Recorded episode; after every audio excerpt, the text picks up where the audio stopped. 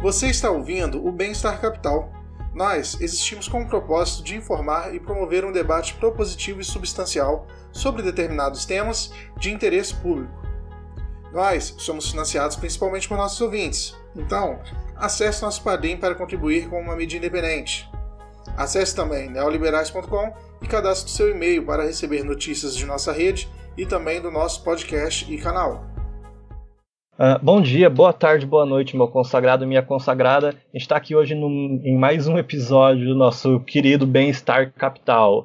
Hoje, como nos demais, a gente está promovendo uma série de debates sobre agenda pública e administração pública e governo. E para isso, hoje a gente tem um convidado ilustríssimo, que é o senhor Felipe Salto. O Sr. Felipe Salto ele é diretor executivo do Instituto Fiscal Independente, vinculado ao Senado. Ele é uma figura pública no debate público sobre responsabilidade fiscal e agenda orçamentária. E não sei se vocês perceberam, a agenda fiscal é um debate constante na mídia e na agenda pública. Tanto é que é, ontem mesmo teve uma, um ponto relevantíssimo sobre a questão do SUS e eventuais privatizações para é, injetar é, verba em questões de infraestrutura de saúde. A gente vai tentar chegar nesse ponto, mas para isso a gente trouxe o Felipe Salto para discutir uma questão mais macroeconômica. Uh, Felipe Salto, bom dia. Bom dia, tudo bem? Prazer estar aqui com vocês, obrigado pelo convite. Nós te agradecemos, nós te agradecemos.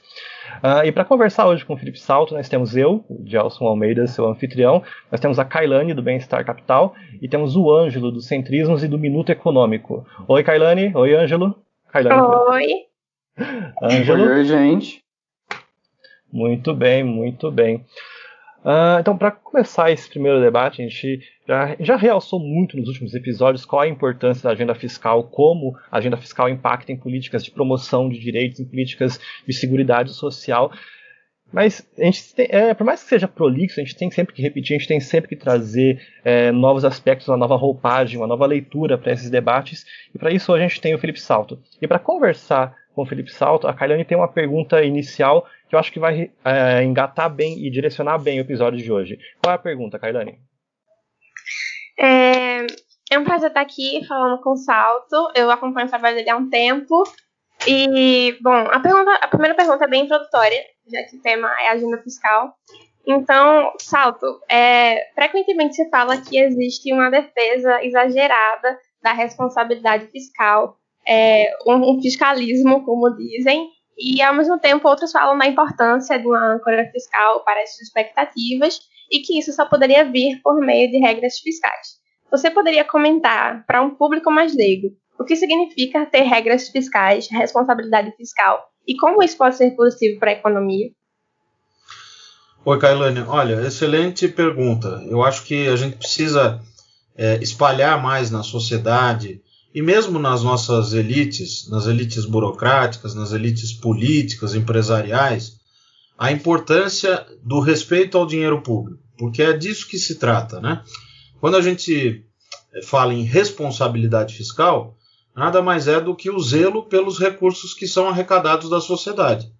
Em tributos, então todo mundo paga impostos, mesmo os mais pobres é, pagam impostos, impostos vultosos, porque quando compra uma garrafa de água, quando compra uma mercadoria, quando vai fazer compras no supermercado, está pagando o ICMS, por exemplo, que é um imposto indireto cobrado pelos estados. Então, muito se diz sobre a regressividade né, da carga tributária no Brasil, que ela incide muito é, mais pesadamente sobre aqueles que têm renda menor e não incide tão fortemente assim sobre os mais ricos.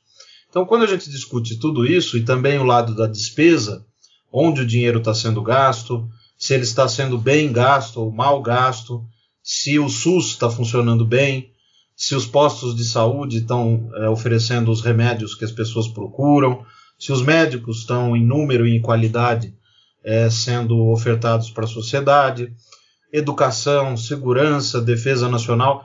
Então, quando a gente discute responsabilidade fiscal, na verdade é discutir como o dinheiro é arrecadado e como ele é gasto. E mais do que isso, como os países precisam se endividar, porque não dá para você ter uma carga tão elevada que não dependa de fazer dívida pública, aí entra a importância da sustentabilidade, quer dizer, você ter uma dívida pública que seja equilibrada ao longo do tempo. Então, eu costumo dizer que dívida pública não é uma coisa ruim, é uma coisa boa que ajuda a financiar os gastos, as políticas públicas que afetam a todos os brasileiros, mas desde que você seja um bom pagador. Então, quando se discute a responsabilidade fiscal, equilíbrio fiscal, austeridade fiscal, não se trata de corte de gastos. Se trata de tentar equilibrar os instrumentos que estão à disposição do governo. E para o nosso público também é importante lembrar que o Ministério da Fazenda e do Planejamento, hoje é um ministério só, né, o Ministério da Economia, tem uma responsabilidade grande nisso. A gente tem no Brasil a Secretaria do Tesouro Nacional, que cuida da dívida e da, do orçamento, né? Tem a Secretaria de Orçamento Federal, que elabora, ajuda a elaborar a proposta orçamentária, que é de iniciativa do Executivo, né? E vai para o Congresso, o Congresso tem que apreciar. E tem uma série de outros órgãos, como por exemplo a Receita Federal, que coordena toda a parte da arrecadação. Então, tudo isso existe para quê? Para que os, o país, no caso o Brasil, mas todos os países são assim, é, possam equilibrar a sua capacidade de arrecadação com os anseios da sociedade, que, que são refletidos nas políticas públicas, né? que por sua vez estão na Constituição ou nas leis. No caso do Brasil, a Constituição é bastante ampla e preconiza uma série de direitos e de políticas públicas que já estão lá bem definidas, né? a Constituição de 88. Então, o Estado, o que, que é o Estado, né? essa instituição tão abstrata? É a combinação da ordem jurídica, que a gente pode simplificar e chamar de Constituição mais as leis, combinado com a execução disso, dessas leis e da Constituição. E quem faz a execução é a burocracia eleita e não eleita, ou seja, os políticos e os burocratas. Então, é, dada essa lógica do Estado, é preciso que ele pare de pé, que ele funcione, que as coisas saiam do papel. E aí entra o estudo das finanças públicas. Como arrecadar bem e gastar bem, como fazer uma dívida que não seja insustentável, quer dizer, que não cresça sem parar ao longo do tempo, para que a gente não precise pagar muito juros sobre essa dívida. Então, quando a gente trata de responsabilidade fiscal, deve-se fugir dessa dicotomia, desse dilema desse conflito, muitas vezes, que a gente vê entre aqueles que são favoráveis ao gasto e aqueles que são contrários. Não é bem assim. Todo mundo é a favor de ter um Estado que funcione bem, que tenha políticas sociais adequadas, principalmente um país como o nosso, que tem um nível de desigualdade elevado. Agora, sem responsabilidade fiscal, a gente não vai a lugar algum.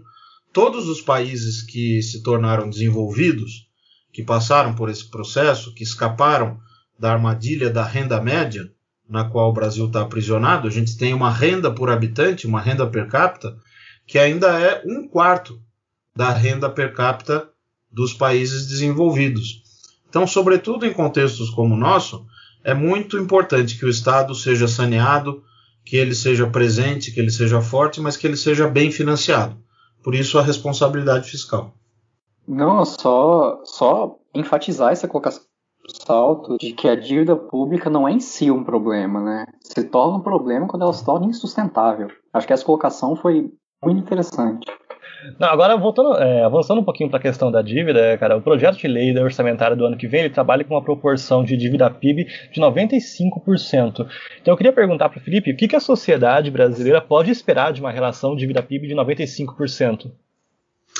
Essa é uma boa pergunta também, porque, é, como eu estava dizendo, a gente tem três formas de financiar as ações do Estado, né? É, uma eu já mencionei, que é a tributação, então se arrecada das pessoas para devolver em serviços públicos, tem um custo, né? Tudo em economia tem um custo, né? Então, qual que é o custo da tributação? É o chamado peso morto, ou também perda de eficiência, porque sempre que você institui um tributo, alguém sai perdendo. Ou o produtor vai produzir menos, ou o consumidor vai ter a redução daquilo que em economês a gente chama de excedente né, do consumidor. Então sempre tem um custo. O da tributação é este. O da dívida é o juro. Porque o que é a dívida pública, né, que parece uma coisa tão complicada? É você dizer o seguinte: olha, eu arrecadei X, gastei X mais 100, então eu preciso cobrir esse 100 aqui de alguma forma. alguém precisa me emprestar dinheiro. Bom, como não, nem todo mundo tem um grau de altruísmo elevado e o mercado muito menos, para emprestar esses 100 para o governo, ele fala: tudo bem, eu te empresto 100, mas você me dá um papel escrito o seguinte: vai me pagar juros de tantos por cento num prazo que a gente vai acordar aqui. Por isso o mercado é importante, porque essa força de demanda por financiamento do déficit, que não é coberto pela arrecadação, e oferta de financiamento, que é o mercado que tem a poupança para financiar o governo, é que vai definir qual vai ser o preço, né? qual vai ser o juro desse título.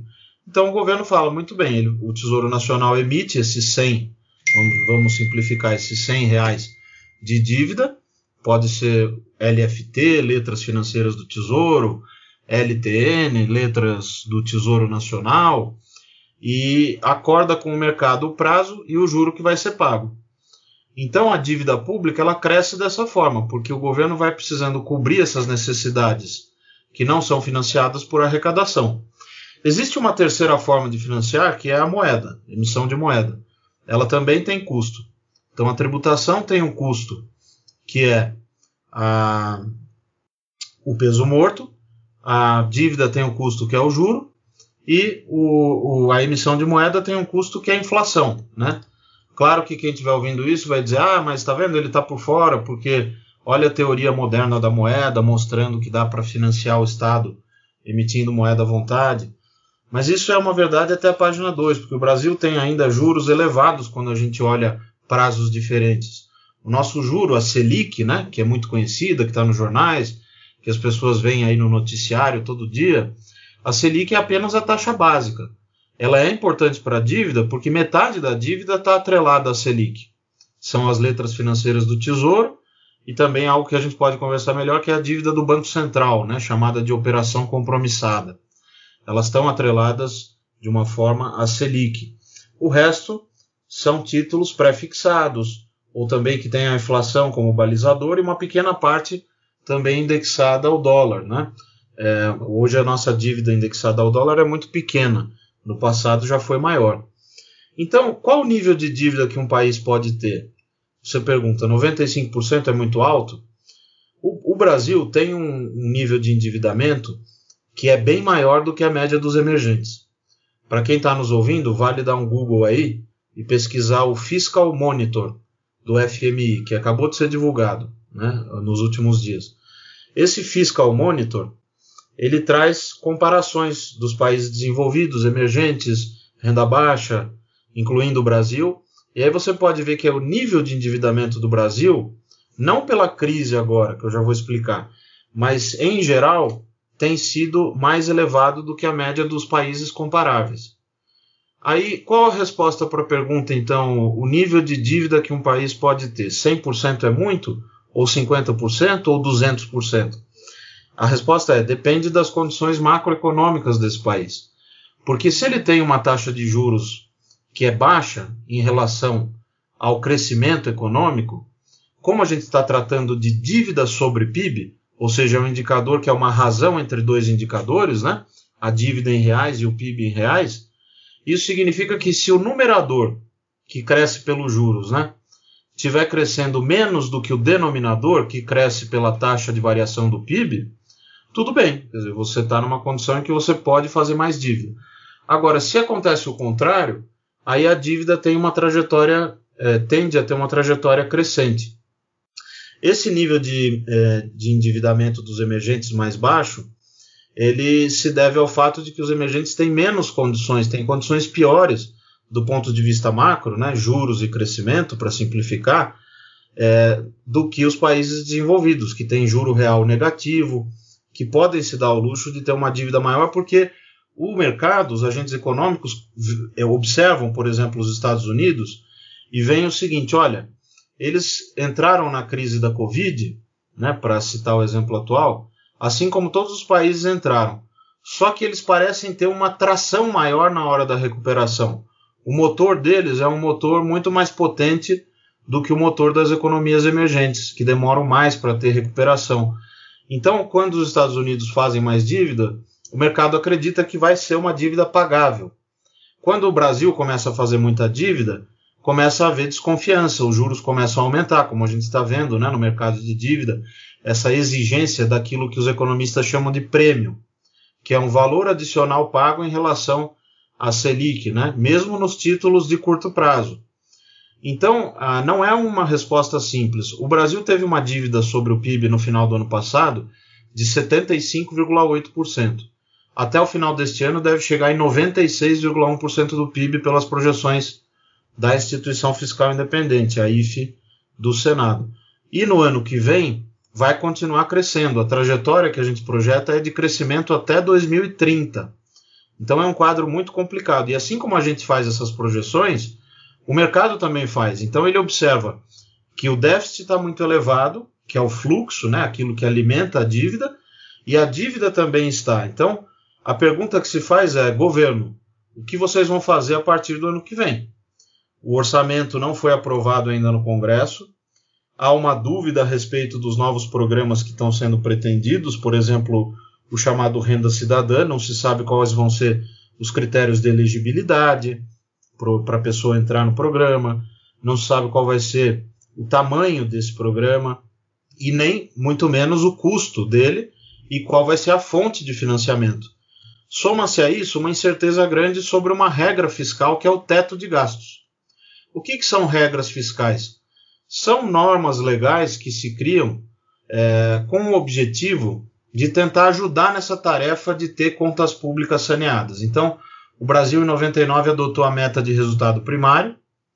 Essa meta significa o seguinte: olha, a sua receita menos a sua despesa, sem considerar o gasto com juro, vai ter que ficar num certo valor em percentual do PIB. Esse valor em percentual do PIB era calculado com vistas à trajetória da dívida ser declinante. Né? Então, por muito tempo, por uma década, a gente conseguiu reduzir a dívida líquida sobre o PIB e a dívida bruta ficou estável. Né? Então, foi uma política que teve sucesso. Mas uma série de práticas chamadas de contabilidade criativa, e eu publiquei em 2016 um livro com o Mansueto Almeida, organizado pela gente, com participação de especialistas, que trata justamente desse tema, né, finanças públicas, da contabilidade criativa ao resgate da credibilidade, pela editora Record. E esse, e esse expediente da contabilidade criativa desmontou essa lógica do resultado primário como sendo o esforço necessário para manter a dívida equilibrada ou declinante. Né?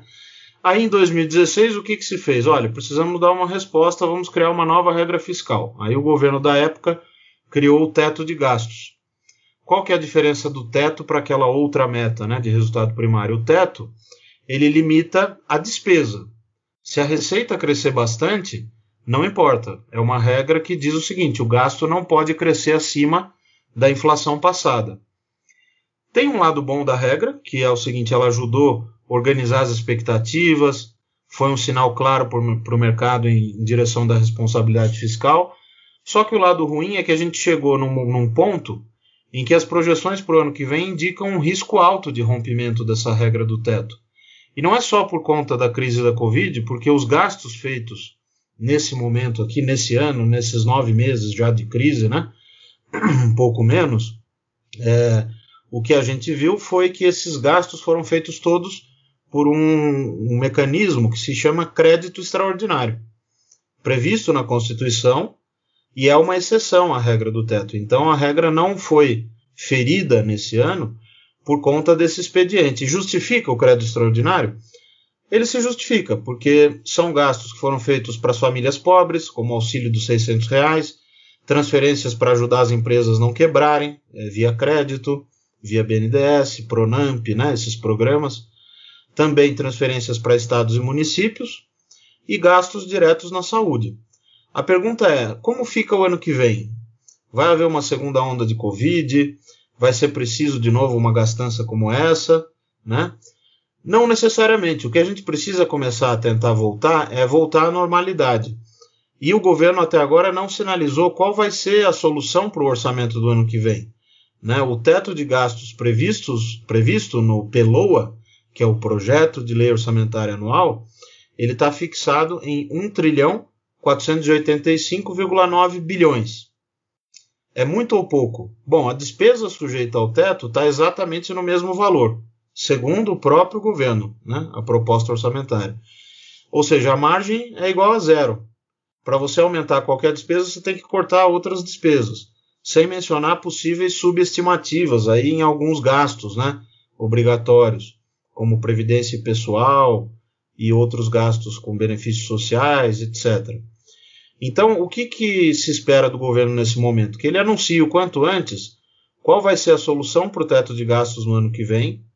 Ele precisa ganhar tempo para poder repensar todo o nosso arcabouço fiscal, planejar uma reforma fiscal digna desse nome, né? mas sem dar um cavalo de pau, sem dar uma virada de 180 graus, que isso sim é que assustaria o mercado e faria o custo da dívida explodir. Né? Então a dívida de 96,1% do PIB é alta para os nossos padrões, porque o juro está atipicamente baixo. Mas veja, por exemplo, essa subida da taxa de câmbio em razão de saída de capitais, mesmo em razão também de turbulências no resto do mundo. Isso afeta o dólar, afeta a taxa de câmbio, né? que é a cotação é, dólar, é, do dólar em reais. Né? Então, 5,76 fechou ontem, é um valor muito alto. Né? O, o real está se desvalorizando. Aí o que, que o Banco Central faz? Se esse aumento da taxa de câmbio encarecer muito os nossos produtos aqui internamente, e encarece porque a indústria importa produtos para produzir. As commodities são afetadas pelo preço internacional e, portanto, também pela taxa de câmbio. E aí você vê o IPCA, por exemplo, já sofrendo pressões em alguns grupos, né, como alimentação, bebidas. Os produtos comercializáveis são aqueles que sofrem diretamente o efeito, mas isso pode começar a ser repassado para outros setores. Quando começa a pressionar o setor de serviços, né, que são é, coisas que são feitas internamente, é sinal de que o espalhamento começa a se agravar. E aí qual é a reação do Banco Central? Em algum momento ela pode ser de alta dos juros. E aí vai nos pegar de calças curtas, porque a dívida vai estar se aproximando de 100% do PIB, o juro precisando aumentar, não acho que é o cenário base, mas pode acontecer, né? O juro precisando aumentar e aí você vai gastar mais com despesa de juros, vai sobrar menos recurso para outras coisas. Então, o, o, papel fundamental agora do Poder Executivo, claro que o Congresso também tem uma participação nisso, é dar transparência ao que vai ser feito, principalmente no ano que vem, mas também a médio prazo, né? como fica a organização das contas públicas nos próximos anos.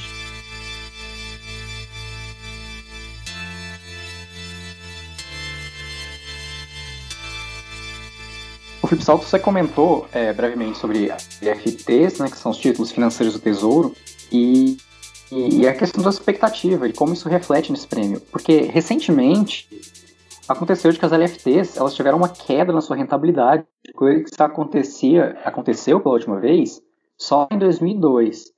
E eu queria que você ajudasse a gente a entender como que essa expectativa sobre a nossa agenda fiscal nos próximos anos, como que de repente, é, a flexibilização do teto, como isso reflete nos títulos públicos? Qual que é esse, o que seria esse prêmio que os investidores demandam?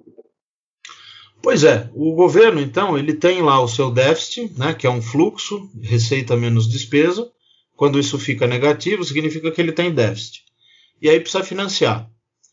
É, como é que financia? Então precisa do mercado, emite um título. Bom, aí o mercado vai dizer: olha, a incerteza está muito alta, eu prefiro o LFT. O Tesouro já sabe disso, né? Como é um mercado em que a informação não é assimétrica, quer dizer, todo mundo tem acesso à informação, o Tesouro sabe que ninguém vai querer comprar um título longo, a não ser que o Tesouro oferte uma taxa muito alta de juros, o que para ele não compensa. Né? É, aí o que, que o Tesouro prefere? Olha, vamos encurtar um pouco, como se diz, reduzir os prazos, emite as LFTs, que são indexadas à própria Selic, e o mercado fica satisfeito. Por quê?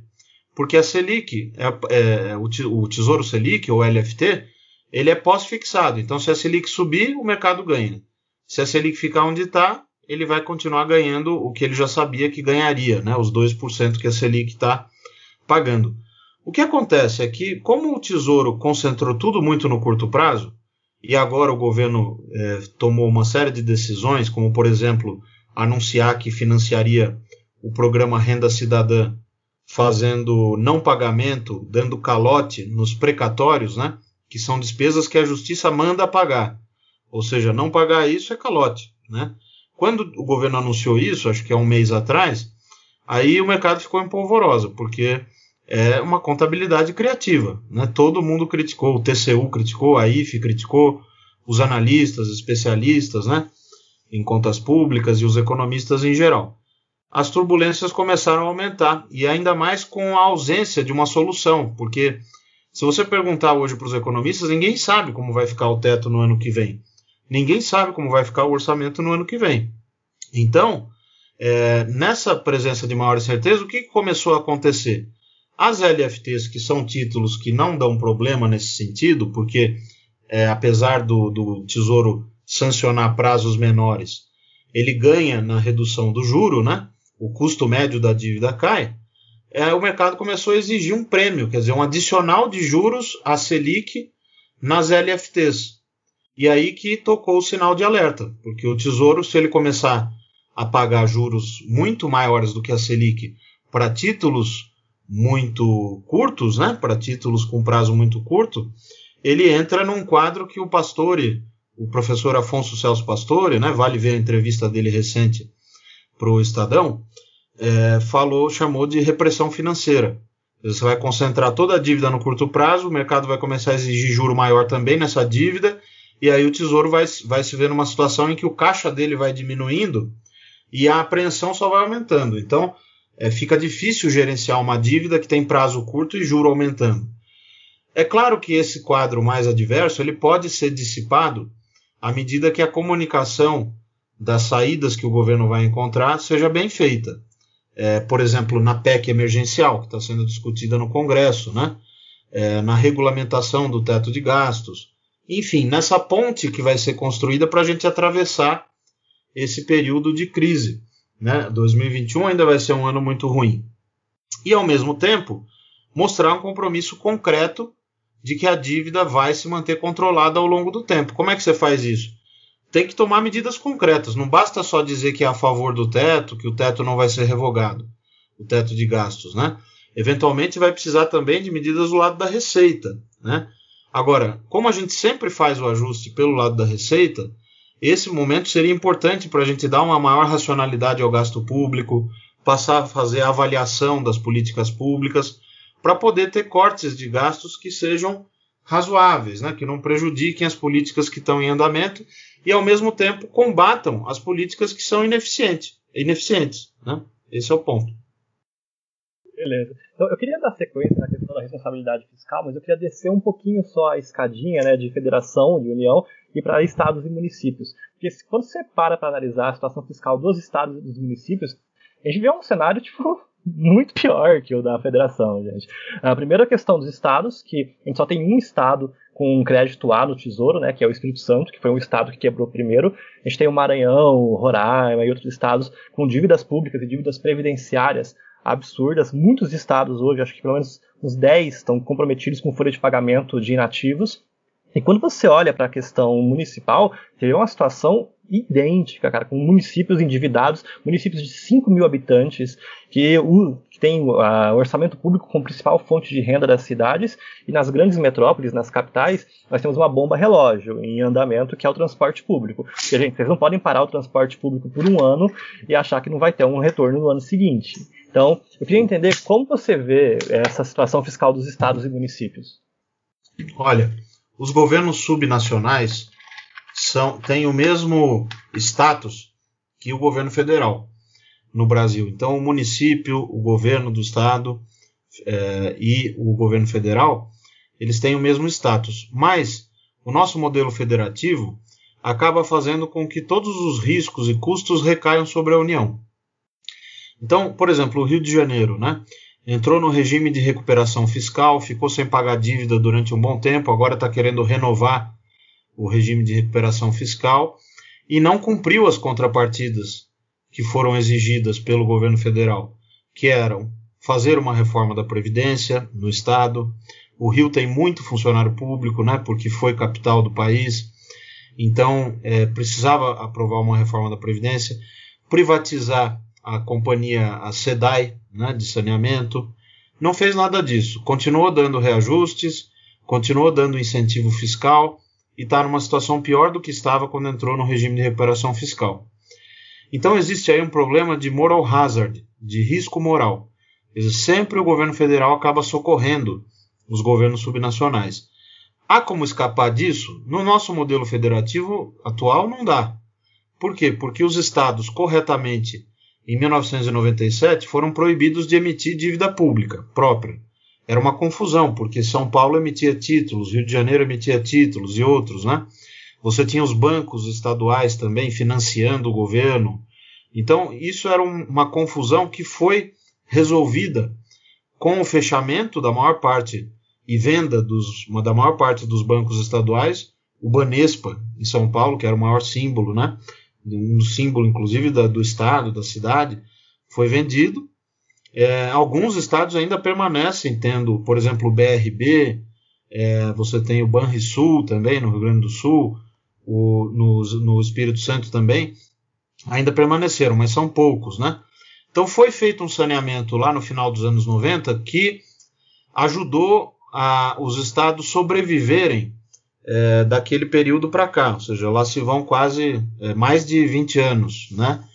E nesses mais de 20 anos, os problemas foram de novo se avolumando, porque a dívida que a União assumiu, ela falou: tudo bem, Estados, olha, me dá aqui a sua dívida, né? Eu vou assumir essa dívida e vocês ficam me devendo.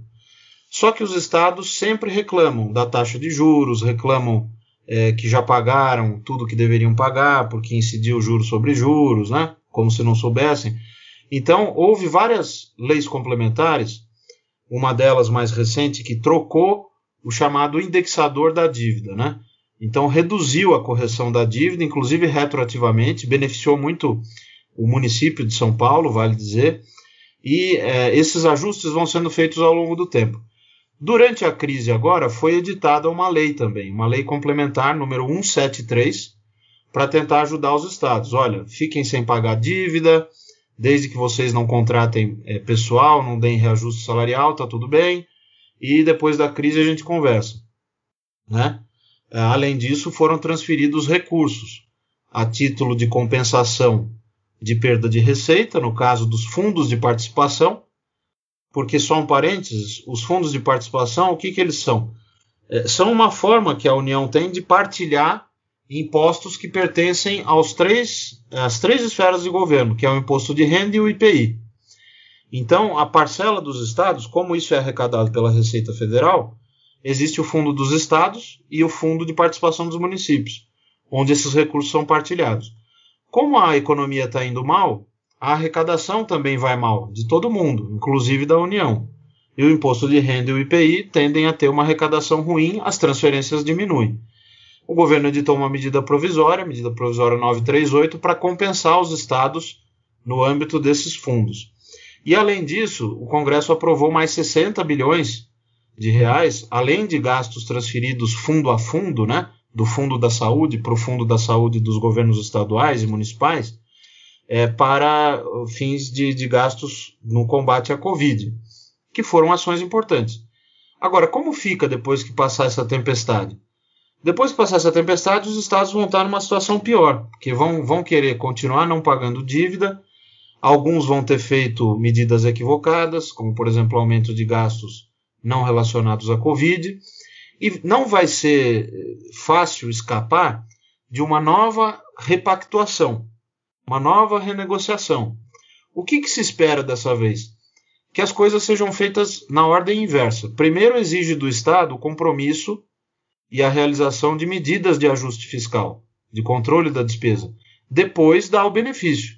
Se você faz o contrário, é cometer o erro que vem sendo cometido nos últimos anos. Então, como você disse, Dielson, o problema é mais grave até do que o da União, porque os estados e municípios têm menos instrumentos para lidar com essa situação. A União, em última instância, tem a dívida. Ela vai emitindo dívida, vai aumentando o custo. É, por enquanto, até reduziu por conta da queda da Selic. Se a gente pegar o custo médio da dívida total do estoque, ele está estacionado no acumulado em 12 meses em algo como 8,7%, né? Mas se a gente pegar um prazo maior, pegar desde 2016 para agora, o custo médio vem acompanhando a queda da Selic. Né? O que se espera é que esse momento particular aqui que nós estamos vendo, como eu respondi na pergunta anterior, ele seja amenizado, seja dissipado, esse risco né, seja dirimido por uma sinalização mais clara do governo é, do, a respeito do que será a política fiscal a partir do ano que vem. Não, ótima pergunta, ótima resposta. Tem uma complementação é a questão da PEC emergencial, dos gatilhos, né, que quer trazer os gatilhos da PEC do teto para a esfera municipal e estadual. Uh, você acha que ela tem alguma chance de passar ou de apresentar uma alteração nesse cenário? Olha, as PECs são muito importantes. O governo eh, enviou no ano passado três PECs. Né? A PEC dos fundos públicos, que é uma discussão sobre desvinculação de receitas. A PEC do Pacto Federativo, para tentar ajudar os estados a terem um, um esquema, um sistema né, de controle dos gastos. E também a PEC da emergência fiscal, para tratar do teto de gastos. Ainda que a PEC do Pacto Federativo também tenha trechos que tratam disso, né? Só que o tempo passou e o governo não trabalhou adequadamente por esses textos dessas PECs, e agora a água já está passando da altura do nariz. Né? É uma questão de continuar respirando ou não. E aí o que, que se fez? Retomou a discussão da PEC, da PEC do Pacto Federativo e da PEC da emergência. As duas podem servir para resolver esse problema dos gatilhos. Qual que é o problema? A emenda constitucional 95, que é a regra do teto de gastos, né? Aquela regra que a gente estava discutindo que limita o crescimento da despesa, ela está lá na Constituição. É uma emenda constitucional número 95. Ela foi escrita de uma forma que muitas pessoas, inclusive a Procuradoria-Geral da Fazenda Nacional, o próprio governo, né, dentro do governo, é, julgam que não seria possível acionar os gatilhos. Então é uma norma jurídica que manda controlar a despesa, mas se ela for cumprida, apesar de os gatilhos estarem previstos na emenda, não poderiam ser acionados. E quais são os gatilhos? São medidas que dizem o seguinte: olha, não, se você romper o teto, não pode dar reajuste salarial. Se romper o teto, não pode ter contratação de pessoal. E coisas do tipo, né? Aumentos de despesa. Eu escrevi um artigo na Folha, junto com Daniel Cury, Cristiane Coelho, Paulo Bijos e Pedro Neri, chama-se a regra é clara, né? tentando mostrar que seria possível dar uma outra interpretação para esses trechos da emenda 95. A nossa interpretação é que o espírito da, da norma é de que você tem a, a redação de limitar o gasto, mas se você não cumprir isso, tem os gatilhos. Por isso que eles estão escritos lá. Quer dizer, não faria sentido uma norma sem desacompanhada da sua sanção mas foi uma tese vencida. Então, a solução que está aí na mesa é resolver o problema via uma outra PEC. Só que nós estamos já no final do ano, né? Eu costumo brincar que já tem panetone no supermercado. Ou seja, é um sinal de que, de fato, nós já estamos no fim mesmo do ano, né? E aí você aprovar uma PEC tão complexa em tão pouco tempo, sendo que nem a lei de diretrizes orçamentárias para o ano que vem, nem o orçamento ainda foram apreciados, né? É bastante otimista. Agora, qual que é a proposta? A proposta é fazer o seguinte: olha, vamos tentar acionar esses gatilhos e reforçar também os gatilhos, acionando antes do teto romper. Então, esse antes do teto romper, como é que seria feito? Ou pela regra de ouro, que é uma outra regra fiscal constitucional, e ela já está sendo descumprida, né? É aquela regra que diz que você não pode fazer dívida se não for para investir. Ela já está sendo legalmente descumprida há dois anos. Então você vincularia os gatilhos do teto a essa regra, porque aí tiraria o constrangimento de romper o teto. Ou então a outra saída, que é o seguinte: olha, se a sua despesa obrigatória corrente tiver em 95% da receita, é, ficam automaticamente acionados os gatilhos. Essas são as soluções que a gente conhece até agora, mas o novo relatório, que todas essas propostas que vão para o Congresso, elas são relatadas, né? O relator tem um papel muito importante porque ele vai escrever, vai mudar o que ele quiser, é, fazendo negociações políticas e tudo isso para ter um texto de consenso. O relatório ainda não é conhecido e a expectativa é que depois das eleições municipais é que ele vá ser, deva ser é, publicado. Então, é, é, nessa expectativa que remanescem os riscos, as apreensões. O mercado está em ritmo de espera, né? É, e não só o mercado, mas a sociedade, os especialistas, a própria IFE, o TCU, né? O TCU tomou uma decisão é, nesses últimos dias de que a LDO contém um problema, né? Isso é mais uma coisa que o governo vai ter que resolver. Qual é o problema? Aí não é no teto de gastos, é na meta de resultado primário. A meta de resultado primário fixada para o ano que vem no PLDO, Projeto de Lei de Diretrizes Orçamentárias, que é uma lei que baliza a elaboração do orçamento propriamente dito, né? É, também não foi aprovada ainda. O TCU disse o seguinte: olha, a meta fiscal que está estabelecida ali, ela tem problemas porque não pode ter uma meta flutuante a forma como o governo colocou na LDO, a meta pode flutuar, quer dizer, ela pode ser maior ou menor dependendo da arrecadação. Então, esse é mais um problema que pode também ser uma oportunidade para que se rediscuta o papel da meta de resultado primário, que é tão importante também para o equilíbrio da dívida pública ao longo do tempo.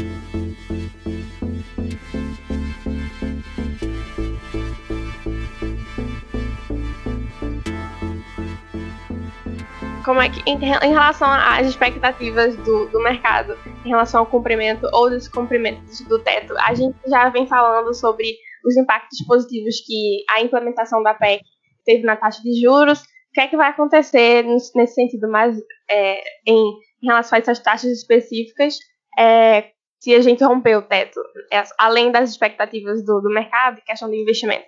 Olha, é, na verdade, o rompimento do teto não deveria ser algo que, que gerasse um descontentamento ou uma apreensão tão grande, porque, pela própria lógica da emenda 95, a regra foi feita, é, claro, para ser cumprida, mas se os gatilhos estão previstos lá, é justamente para um caso como esse, né, em que o risco de romper é, se faça ou se fizesse presente. O que, que eu, eu acho que o mercado espera e os analistas, os especialistas, e isso que vai ser importante. Transparência por parte do governo. Então, por exemplo, olha, é, para o orçamento do ano que vem, a gente vai ter tanto a mais de despesa, incluindo renda cidadã. Isso vai é, ser coberto, por exemplo, com cortes em alguns outros gastos. É possível cortar, mas não sem custo político, né? E o que faltar, a gente vai acomodar em aumento de arrecadação, por exemplo, mas o teto vai ser rompido. E aí nós vamos acionar os gatilhos.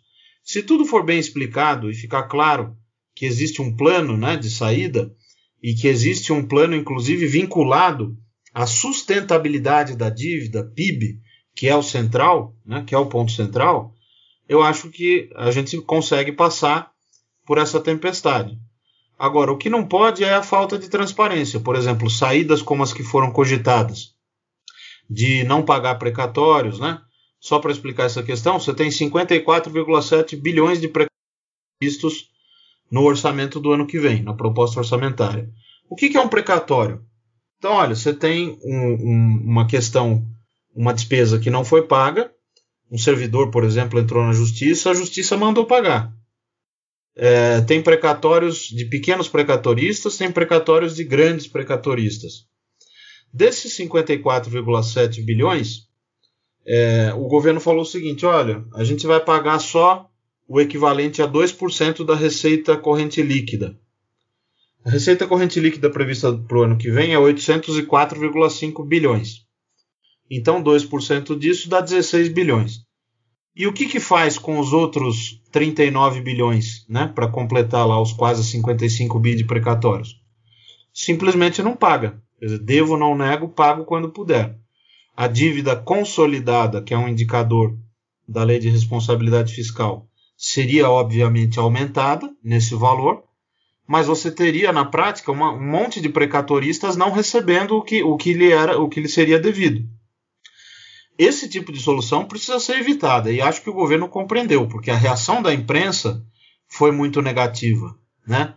A reação da imprensa foi muito negativa e ficou claro que saídas que envolvam contabilidade criativa não vão ser aceitas. Então, a minha resposta é o seguinte: precisa de transparência é, e precisa do compromisso com a essência, que é a necessidade de você ter uma maior racionalidade no gasto público. Pode ser que o indexador IPCA tenha se mostrado muito duro, mas agora não é o momento, talvez, de você fazer uma revisão disso tudo, né? É melhor você fazer uma solução temporária e rediscutir as regras fiscais como um todo no bojo de uma reforma fiscal com mais tempo. Então, o que o governo precisa fazer agora é comprar tempo. Sensacional. Agora, já fazendo um linkzinho com a questão da previsibilidade e transparência de gasto público, o Ângelo tem uma, uma questão sobre como desenhar programas sociais. Porque uma grande preocupação que a gente tem aqui no podcast, tanto na nossa toda a instituição, é gasto social. Então, Ângelo, qual a pergunta? Felipe, é, você comentou agora sobre a questão dos precatórios, e quando a gente teve a do, do, do Renda Cidadã, uma, a grande polêmica que deu foi sobre esse possível calote que eles iam dar nos precatórios para poder financiar esse programa. E, e, o que eu queria saber é que nesse contexto de pandemia, que reacendeu esse, esse desejo, dessa, essa importância da gente ter um gasto social, dado o momento que a gente está, e talvez trazer esse gasto nos próximos anos, substituindo Bolsa Família, quem sabe. Por outro lado, como você já citou em diversas ocasiões, a questão do teto, que a gente sabe como vai ficar, a questão de uma agenda fiscal, que a gente tem que ter mais clareza. Como que dá para a gente encaixar o desejo de um programa de assistência fiscal eficiente junto de responsabilidade fiscal? Existe alguma medida para a gente, a gente conciliar esses dois desejos? Olha, essa é uma escolha que a sociedade tem que fazer por meio do Congresso e dos poderes instituídos, inclusive do Poder Executivo. Eu acho que está claro que a precariedade do mercado de trabalho é muito grande. Os informais perderam trabalho, os formais perderam trabalho com carteira assinada, conta própria, é, seja com pessoa jurídica ou sem pessoa jurídica, também perdeu. Então, a taxa de desemprego, se a gente considerar é, que há um, uma saída de pessoas da força de trabalho, porque muitos que perdem emprego param de procurar, então a força de trabalho diminui. Se a gente mantivesse a mesma força de trabalho em relação à população em idade ativa do ano passado, ou seja, 62%, a taxa de desemprego já é 24,1%, que é uma conta que a gente divulgou na IFE no relatório de acompanhamento fiscal de outubro, né, disponível lá no nosso site. É, então, essa precariedade não vai ser resolvida apenas pela recuperação do ciclo. O PIB deve cair esse ano em torno de 5,5. Ano que vem sobe 2,5, ou seja, não volta para o nível pré-crise tão cedo. Né? Vai demorar uns 2, 3 anos para isso acontecer. E aí, como é que faz com as pessoas que não vão conseguir se recolocar no mercado de trabalho, os informais, os vulneráveis?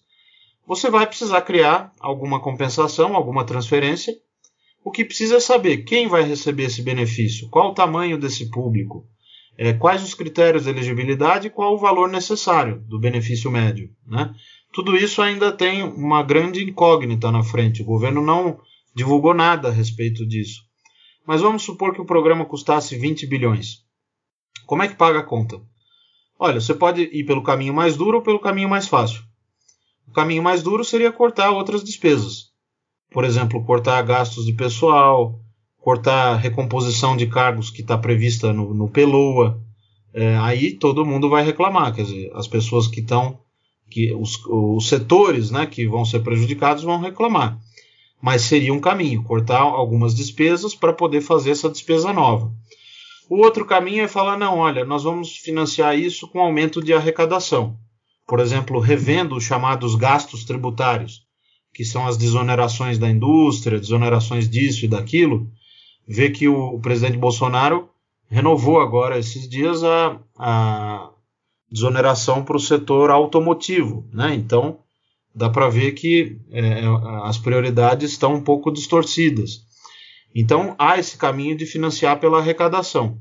E há um terceiro caminho que é dizer o seguinte: olha, vamos fazer o gasto e vamos aumentar a dívida que é talvez o pior, porque aí você faz um gasto que é necessário, mas não corta outros gastos que poderiam ser cortados nesse momento. A, a escolha é política, né? O que a gente vai fazer do ponto de vista da IFE, da Instituição Fiscal Independente, é analisar os caminhos que forem anunciados, né? Excelente. Não, agora eu queria só puxar essa questão para o debate público, né? Porque uh, nesse cenário de crise, é, pós-crise de 2014, nova crise de coronavírus, enfim, nessa turbulênciazinha de crise de 10 anos que a gente está começando a viver, Uh, a questão de gasto social se tornou uma incógnita. As pessoas realmente. O Brasil é um país que depende realmente de gasto social. Hoje a gente gasta, a gente direciona aproximadamente 18,5% do PIB com gasto social. A questão é que esse gasto social. Isso, ah, só deixar claro, isso é uma proporção maior que os países desenvolvidos da União Europeia, tá? 18,5% do PIB é muito. A questão é que uma boa parte, uma parte considerável desse gasto social, ele é capturado por pessoas da elite econômica do Brasil, pessoas que ganham acima de 5 mil reais por mês, 15 mil reais por mês. E quem são essas pessoas? Via de regra, funcionários públicos da esfera municipal, estadual e federal. Que eles têm enfim, N benefícios que a gente pode discricionalizar, que a gente pode. Tem um artigo muito interessante sobre isso do Naércio Menezes, do Naércio e do Tenuri, que foi publicado no INSPER a respeito sobre essa disfuncionalidade, todos os gastos públicos. Mas eu queria conversar com o Felipe Salto a respeito de como tornar essa agenda de responsabilidade fiscal é, algo palatável para o aspecto social, para as pessoas em situação de vulnerabilidade. Como é que a gente pode falar para uma pessoa de vulnerabilidade que é preciso rever a proporção desses gastos? Ou pelo menos os critérios, os critérios. O problema é o seguinte, quando a, a, é, a gente tem uma análise dos gastos sociais como se eles fossem uma coisa só. Mas na verdade, dentro dos gastos sociais, tem coisas que vão efetivamente para aqueles que mais precisam e tem outros que não vão. É, no capítulo 6 do livro Contas Públicas no Brasil, que é um livro que eu publiquei agora há dois meses junto com Josué Pellegrini, é uma coletânea, né? Nesse capítulo 6, que trata dos gastos sociais, os dois autores, que são o, o Guilherme Secato e o Pedro Jucá Maciel, eles mostram um gráfico muito interessante que responde a sua pergunta, que é o índice de Gini. O que é o índice de Gini? É um índice calculado para saber se os países são muito desiguais ou pouco desiguais, tá? Quanto mais perto de um, mais desigual, quanto mais perto de zero, mais equânime esse país quanto à renda. E o interessante desse gráfico é que ele mostra o seguinte, olha, se a gente pegar a desigualdade sem considerar as transferências sociais que o governo faz e depois, considerando as transferências sociais, obviamente há uma redução do Gini, quer dizer, há uma melhora da desigualdade para todos os países analisados. Só que o Brasil, depois da intervenção do Estado, das transferências sociais, é o país que mantém o maior índice de Gini, mesmo depois da atuação do Estado. Então isso significa que a gente gasta muito com as políticas, mas gasta mal. Então, uma frase interessante é que o Brasil gasta muito e gasta mal. Como resolve esse problema? A gente precisa revisar os gastos que são mal feitos para que sobre mais dinheiro para incrementar os gastos bem feitos. Por exemplo, Bolsa Família custa só 34 bi por ano. É, é um programa que custa relativamente pouco, o orçamento primário é de 1 trilhão e meio, né? Ele custa 34 bi e gera efetivamente uma redução de desigualdade. Agora, o abono salarial, por exemplo, é um benefício que vai para quem ganha até 2 mil reais no mercado formal, ou seja, ele está empregado e ganha esse benefício. Então, essas coisas hoje são tratadas da mesma forma. Uma coisa importante que seria de fazer é adotar a chamada revisão periódica de gastos, as spending reviews, né? Como diz o termo em inglês. É, Para que isso? Porque se você fizer uma boa revisão de gastos, fundamentada em avaliação técnica, com estatística, econometria, você vai poder concluir a respeito disso. Quais programas são ruins, quais programas são bons, fazer os cortes devidos e incrementar aqueles programas que geram efetivamente uma redução da desigualdade e beneficiam a pessoa que precisa, que está lá na ponta, enquanto a economia não cresce mais e não gera emprego suficiente para todos. Muito bem. Bom, a gente está caminhando agora para os 56 minutos de gravação, né? Eu queria agradecer o Felipe por essa participação maravilhosa que foi esse episódio. E a gente vai passar agora para o Ângelo para ele fazer a última pergunta do podcast. Ana, Ângelo. Felipe, é, assim, para encerrar, eu queria saber como você enxerga a situação que eu vou descrever agora. É, a gente sabe que a responsabilidade fiscal tem o potencial de contribuir com o aumento da renda brasileira, a gente sabe que ela tende a trazer benefícios no médio e longo prazo. Só que existe uma dificuldade popular de, de apoiar essa agenda, em parte com essa dicotomia talvez irrealista entre gasto social ou ajuste fiscal. Eu quero saber, como você enxerga a dificuldade do tema fiscal ter apoio popular? Por que, que é tão difícil as pessoas entenderem que responsabilidade fiscal é benéfica? Acho que a maior culpa é dos próprios economistas, porque é um debate muitas vezes que fica é, no nós com nós, né? Você não consegue expandir o discurso, não consegue democratizar o discurso, e também porque o Brasil de fato ainda é muito desigual. Então as pessoas é, reclamam ao Estado, demandam do Estado ações que possam resolver os seus problemas cotidianos, né? Essa crise exacerbou essas questões. Por exemplo, o benefício dos 600 reais se mostrou necessário. Alguns receberam e não precisavam, mas a maioria que recebeu precisava do dinheiro para questões de sobrevivência. Da mesma forma, o Bolsa Família e outros programas que são tão importantes. Agora, a gente gasta muito com coisas que são ah, que, que não precisaria gastar. Os gastos tributários, as desonerações, eh, que são benefícios para empresários, né? Para que não precisariam disso, que tem que ter um aumento da sua competitividade, não ficar pendurado no Estado. Os gastos de pessoal, que no caso da União estão até controlados, mas poderia haver uma melhoria disso com ganhos fiscais, por exemplo, o servidor evoluindo na carreira por mérito, gestão de desempenho, é, você reduzir os salários de entrada também no serviço público, combate ao extra-teto remuneratório, quer dizer, tem muita gente, sobretudo no judiciário, ganhando acima do teto constitucional remuneratório, quando tem pessoas passando fome ao lado, né? Então, essas distorções é que precisam ser combatidas. E eu acho que é por esse canal, por esse tipo de é, medidas mais concretas, né, que vai se conseguir angariar um maior apoio para aquilo que é chamado de responsabilidade fiscal. Não adianta só dizer, olha, a responsabilidade fiscal é importante, porque a gente vai controlar a dívida, em algum momento vai ter mais crescimento e aí você vai se beneficiar. Quem está numa situação é, de, de, extrema pobreza, não, esse discurso nem chega né, a essa pessoa. É, é, agora, a mobilização precisa ser também feita, além de, de ser feita com é, conceitos mais simples, de, num discurso mais simples, também focar nas elites, né? Como eu comecei falando para vocês e termino.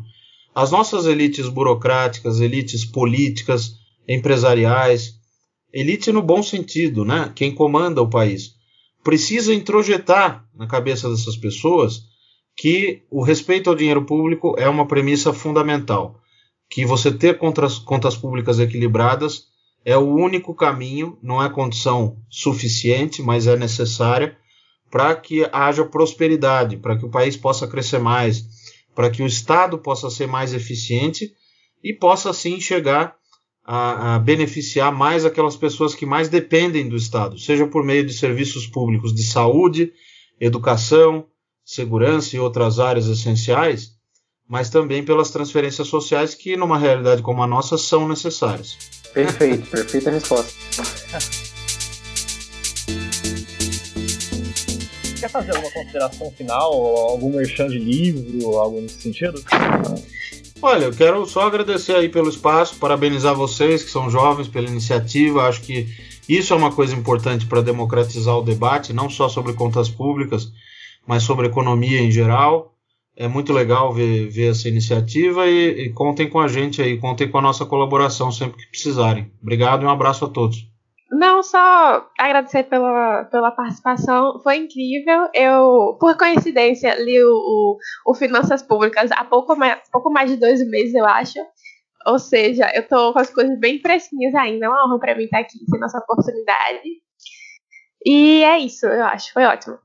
Eu também agradecer oportunidade de estar aqui com o Felipe Salto, que, poxa, tem sido bem recorrente nessa minha, por enquanto, bem, bem recente carreira de economista, né? O livro dele também, de Finanças Públicas, ali recentemente. E muito massa estar aqui com um cara que, que é diretor executivo do, do, da Instituição Fiscal Independente.